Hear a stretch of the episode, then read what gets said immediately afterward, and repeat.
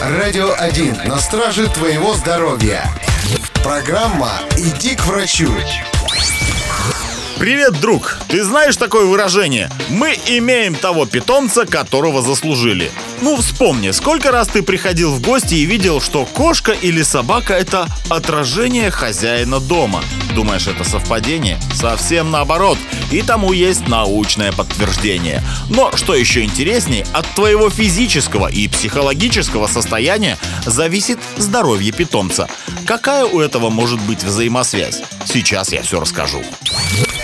Эту необычную закономерность заметили ученые из университета Ноттингема. Они обследовали более трех тысяч владельцев животных со всего мира и поняли, здоровье и поведение кошки и собаки зависят от того, что происходит в жизни хозяина.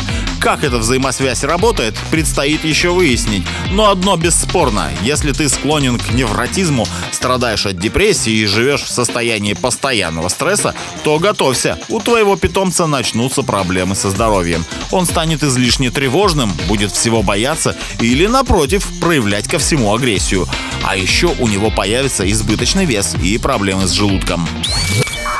Действует это и в обратную сторону. Если ты бодр, весел и с твоим психологическим состоянием все в порядке, то и с домашним животным все будет отлично. Вместо прячущейся под диваном зубастой фурии ты получишь милое и ласковое существо, всегда готовое поиграть и порадовать тебя своей компанией.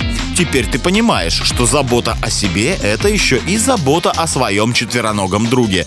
Поэтому своди его к ветеринару, а сам сходи к врачу.